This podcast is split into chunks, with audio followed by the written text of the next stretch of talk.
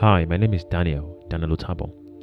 Apparently, alongside the Central Bank of Nigeria freezing accounts of innocent citizens, innocent EndSARS protesters, the DSS has been going around picking up innocent citizens.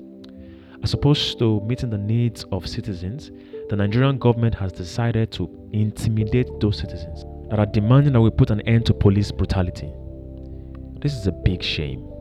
How did we get here? Who are those people giving this order? This is the Nigeria of our dreams? What on earth is going on right now? Why is DSS going after innocent protesters?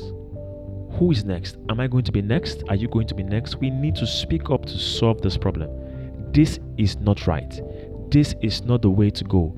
This is not how we are going to build the new Nigeria. We need to demand answers. We need to ask these people who exactly is giving these orders and why are innocent citizens being detained by the DSS?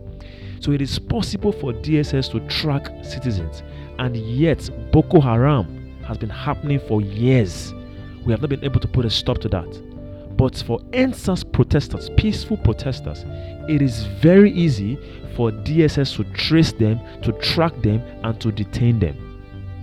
People need to start answering these questions. What is going on in Nigeria? What is going on. Who is going to be next? Am I going to be next? Are you going to be next? If we don't give these people pressure, we will not be sure who the next person would be. This has to stop and it has to stop right now.